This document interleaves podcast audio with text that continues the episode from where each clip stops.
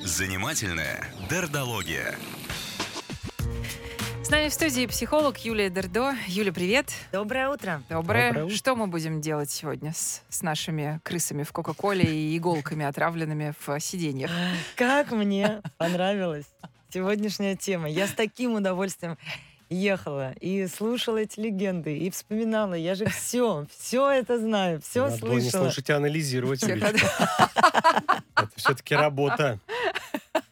Не забалуешь Эм, тут с Рома, Романом. прости, я исправляюсь. Итак, Ну, Видишь, Сегодня- план даже есть. План Да. урока я вижу. план урока я, правда, не дописала, заболталась с вами о том, какая чудесная погода нас ожидает.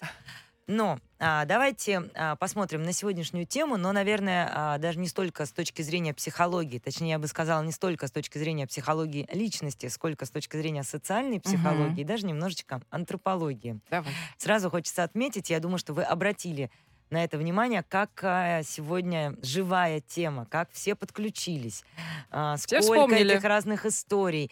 И а, вспомним, для чего и откуда вообще появляются подобные истории, легенды или мифы. Ну, а так, антропологические, исторические, а, глобально, социально. Зачем нужны а, мифы, истории, То легенды? есть на, это, на, на этот вопрос есть ответ реально? Ну, конечно. Ну, да, я предполагала, что ты мне его дашь. Ну, мне кажется, страшилки — это то, что нас, в общем, держит в тонусе, то, что нас как-то будоражит адреналин. Или как Да, ну гемоглобин, это как такой сказал наш очень уже мелкий фактор. Вообще, зачем они- такие истории а, нужны человечеству? Ну, как без них общество не может существовать, Вот. в принципе. Нет, а почему Вот. не может существовать? А, легенды, истории расскажет. и мифы — это один из способов объединяться в социальную группу. Такой некий социальный груминг.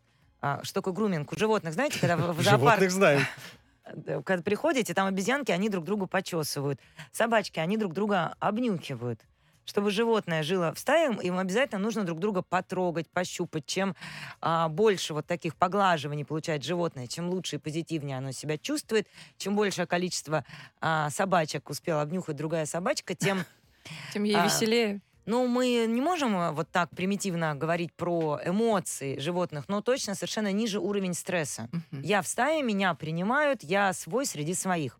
Понятно, что с развитием человечества, когда-то мы жили очень маленькими группками, где мы все могли друг друга увидеть, потрогать и быть объединены, но именно с развитием речи связывает такое распространение нашего вида биологического. И а, для того, чтобы ощущать себя группой, возникло такое явление, как социальный груминг. То есть мы друг друга поглаживаем, мы друг другу рассказываем истории, и друг друга отличаем и объединяем в группы Мгм. по уровню того, какие социальные мифы мы разделяем. Понятно, что я сегодня все очень примитивизирую, и такой прям вот Нормально. простой пример. А, а, вспомните, жадина-говядина, продолжите фразу. Ну да, это с- по, по поводу того, из какого Солёный ты города. огурец. Да. Ну, это у кого как. Соленый огурец, а, что там, турецкий барабан, Турецкий а, барабан. Пустая больш- шоколадина. пустая шоколадина. Мгм. И мы примерно понимаем, откуда человек, кто мой, он не мой, свой, родной. То есть распространение а, сплетен, слухов, историй, мифов, а, которые дальше развиваются в философские, теологические концепции. Это попытка объединиться в группы, разделиться на свой и чужой, и это основа вообще нашего общества. А дальше возникает вопрос, какие истории, да, мы, вот человек, нужно про это понимать, склонен распространять истории.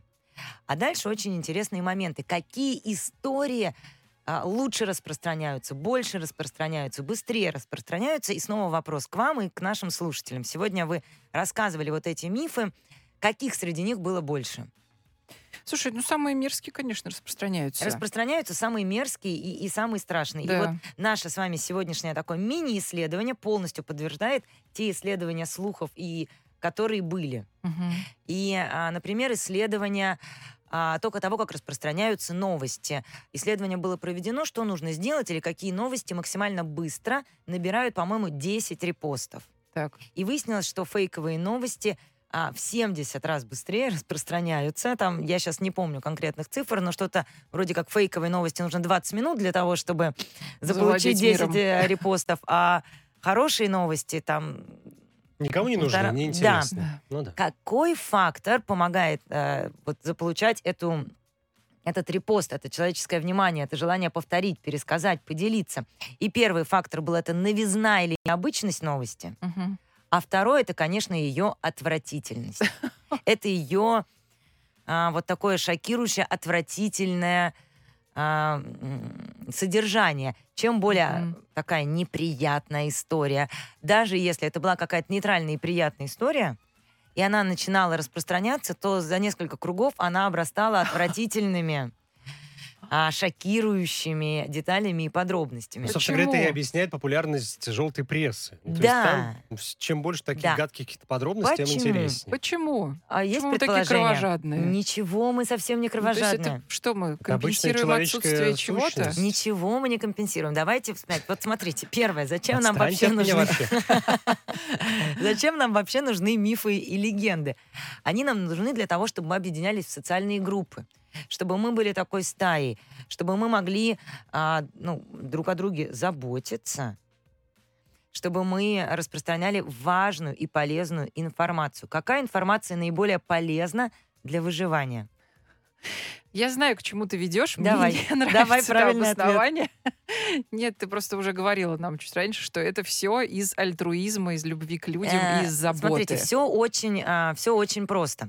А, берем какую-нибудь стаю обезьянок, да, которые у нас, э, ну, вот они где-то на лианах качаются или спускаются вниз там съесть какой-нибудь банан. И вдруг Неплохо. одна начинает визжать от ужаса. Не знаю, ей, она увидела а, Бананы льва или тухлые, тигра. Тухлые бананы. а, или, ей, или ей показалось Да. просто какое-нибудь там желтое пятно в кустах. Мгм. И вот она кричит от ужаса, вскакивает на дерево, и вся стая обезьян такая пшух, и вскочила. Или если вы видели какую-нибудь стайку а, горных козочек Ну э, да, или, или, или барашек. Ры- Один рыба, вздрогнул от страха, рыбы, вот и все вот вот такие море. чух, Да, да, да. разбежались. Порскнули сразу С все. людьми то же самое.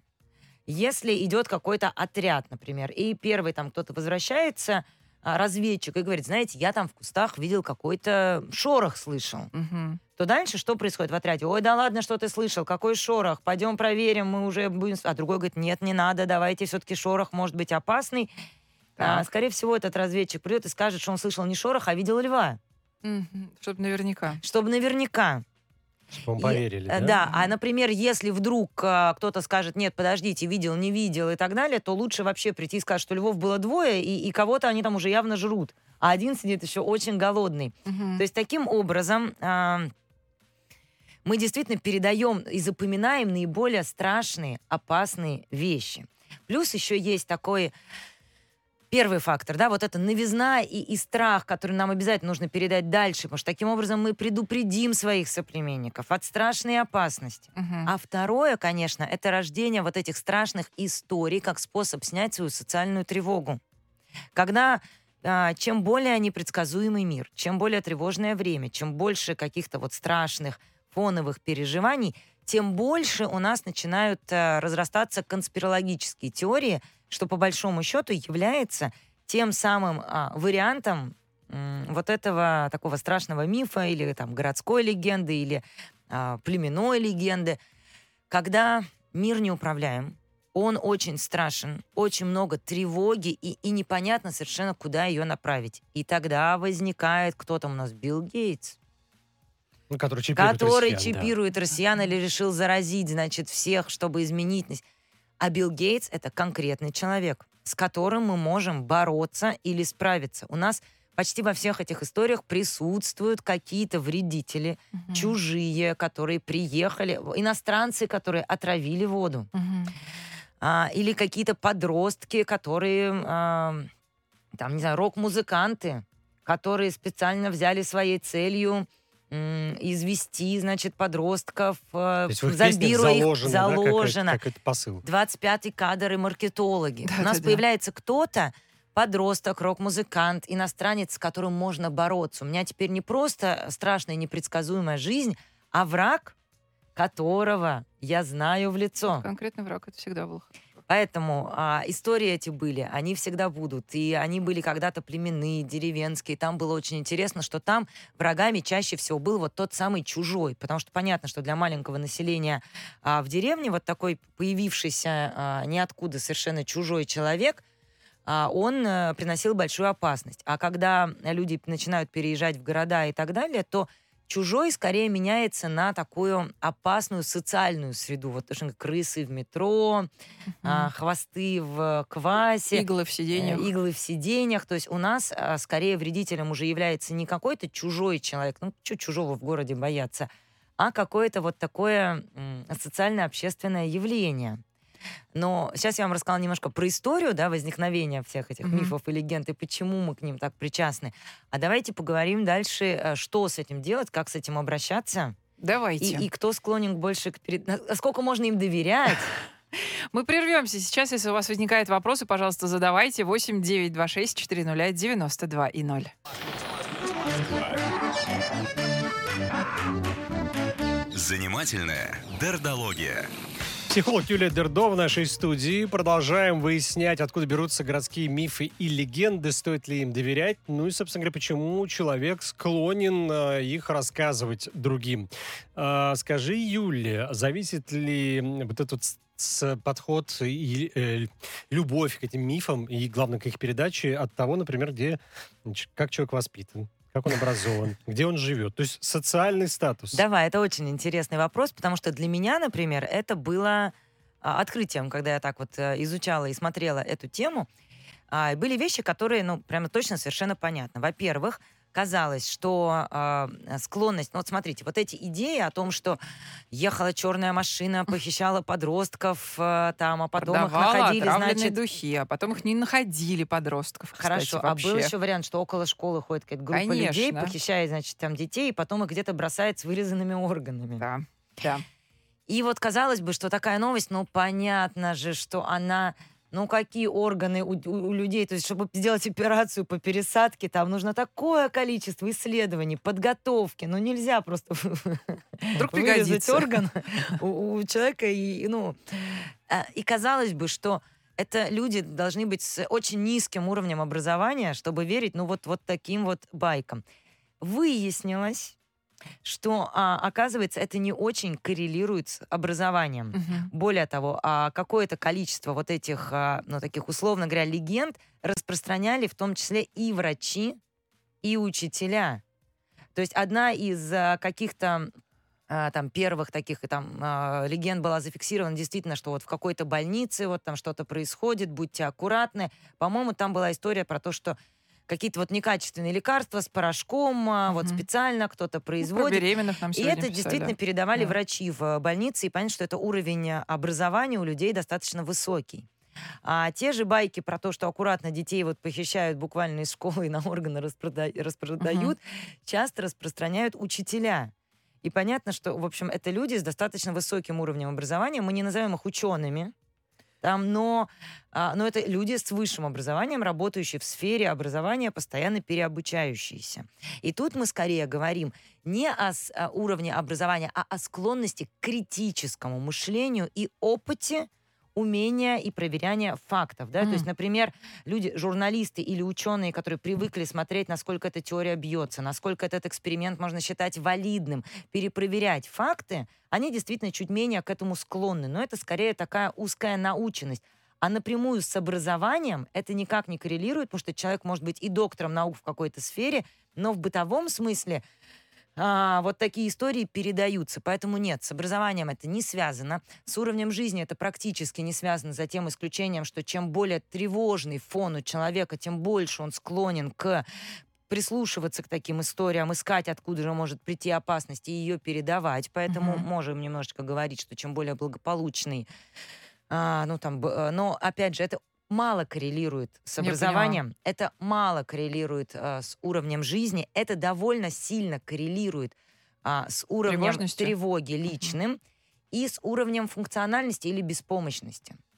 А, это тоже мне было понятно, что чем более функциональный человек, тем больше он может справиться с этой жизнью. Помочь, выручить. Ну, придут, я не знаю, приедет эта черная машина, я им, значит, в морду и убегу. То есть, когда человек себя чувствует уверенным, его это не так пугает.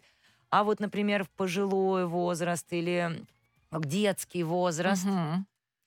И самое главное, что было для меня шоком, ты уже раскрыла немножечко карты, но вот я, может быть, там слушатели напишут, вот то, что я не могла предположить что да, это коррелирует с уровнем тревоги, да, это коррелирует а, с уровнем а, личной функциональности, но то, что в первую очередь наибольшая склонность у людей передавать эти истории, а это те люди, которые склонны к альтруизму. Вот это самый большой показатель. То есть Удивительно. Я всегда думала, что те, кто пишут а, «аккуратно, у вас на районе бродит маньяк», там не выходи вечером из дома, значит, там будут идти радиоактивные дожди. Я думаю, что они нездоровы, да? Я немножко? думала, что они такие, знаешь, злобные люди, которые хотят запугать, пере- а, дискредитировать, как-то вот целить свою тревогу и стресс. И вообще... Привлечь внимание к себе. Да, а оказалось, это люди, которые хотят предупредить. Это те же люди, которые будут а, сажать цветочки у подъезда, давать... а, собачкам на улице, вот, значит, там ставить мисочки для кошечек, помогать сидеть с детьми. То, что говорили, чаще всего это распространяется вот в таких вот родительских да. чатах. Это те родители, которые соберут деньги на цветы учителю, организуют поездку. Человек склонный к альтруизму. Вот такой социально полезный элемент. Почему человек склонен к альтруизму? Тогда возникает другой вопрос. Так, это отдельная тема. Но в итоге мы получаем портрет а, идеального человека, который передает а, вот эти мифы. Во-первых, скорее всего, да, это человек очень склонный к альтруизму и заботе. Во-вторых, это человек очень тревожный. И в-третьих, малофункциональный, то есть он не может по-другому помочь. И кого мы получаем? Собственную маму. Да. Или бабушку, которая очень тебя любит, очень хочет о тебе позаботиться. Особенно никаких возможностей но сделать у нее да. эту нет, но предупредить и сказать, я сегодня в новостях смотрела, я это где-то видела. Вот ну, не я предупредить, слышала. а напугать, да, скорее? На предупредить. предупредить. У нее точно нету цели тебя напугать. Я хочу, чтобы ты был аккуратней, осторожней. И вот мы получаем такой идеальный портрет э, да. э, того, кто будет э, передавать э, подобные мифы и как запугивать, тревожить, доставать и, и часто м, приносить нам разные неприятные переживания. Но посыл у этого человека позаботиться, потому что по-другому он никак не может. А ты смотри, какой значимый. Если столько людей передало тебе такую очень важную а, информацию. Нам пишут, э, во-первых, ну, собственно, то, что мы уже немножечко затронули по, по, по поводу страшных слухов и прочего. Мне кажется, что такой момент присутствует. Человек, который такой транслирует, может быть, даже придумал такое, еще и сгустил краски. Преследует цель некоего самопроявления. Он хочет привлечь к себе внимание, выделиться и запомниться таким образом. А, я не, ну, конечно, и, и, и тоже, да, и предупредить, и выделиться, и самому не так бояться, потому что когда я страх с кем-то разделил, мне стало mm. поспокойнее.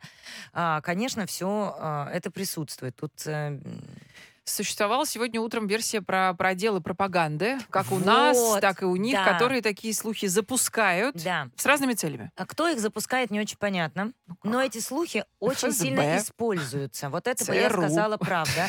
Смотрите, а запуск... рождается ли это изнутри как народное творчество, а потом поддерживается слухами пропаганды и используется, или правда а, запускается, а потом уходит в народ, вот это исследование, ну, как бы неоднозначное. Скорее всего, это народное творчество, но это народное творчество очень активно используется. Спасибо, что ты мне сказал. Например, вот эти иголки, как мы знаем, а, в клубнике, а, в метро и так далее. Они их правда находили. Мгм. Но их находили гораздо позже, там лет на 20-30, чем этот миф возник. Например, один, по-моему, в Австралии, который является основным поставщиком а, клубники, была нашли действительно эти иголки, а, закрылась огромная фабрика, куча расследований и так далее. Один из сотрудников, которому не выплатили зарплату, который этот миф знал, действительно отомстил и вот это туда а, напихал. Запихал. А, например, вот э, если у нас был такой большой миф или вот такая даже там моральная паника по поводу синего кита, если мы помним, не так давно, Да. и что там выяснилось? Сотни тысяч детей, покончивших с собой, ничего этого не было. Заявление было от одной единственной женщины, чья дочка была жива. Может быть, где-то чуть-чуть испугалась, но миф пошел, а дальше он действительно был очень поддержан, раскручен и использован для контроля, запрета, а, введения большого правил в соцсетях. То есть действительно эти мифы повторяются. А, человек, который там что-то это слышал, ну я сейчас фантазирую, тот, кто сидит на этой бочке с квасом и хочет э, отомстить работодателю, ну ему думать ни о чем не надо, накопал черпей да насыпал внутрь. Хороший ты То есть эти мифы, сейчас. правда, повторяются и поддерживаются. Например, Мгм. с тем же, опять же, вернусь к синему киту, которого не было в реальности ни этих кураторов, ни, а, ни этих людей, на которых было... э, Но сколько потом появилось каналов с этим названием? Потому что подростки, услышав этот миф, что, боже, есть что-то такое интересное, начали гуглить, начали искать, и эти каналы появились.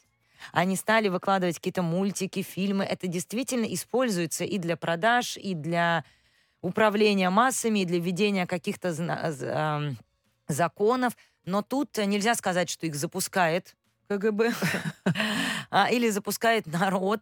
А, что-то, возможно, где-то, правда, эта история рассказывается и распускаются сплетни, чтобы uh-huh. где-то кем-то управлять, а где-то чаще всего это народное творчество, когда, ну, есть такая байка. Что пропадать-то добру? А что добру пропадать? Спасибо огромное. А, с нами в студии была психолог Юлия Дердо.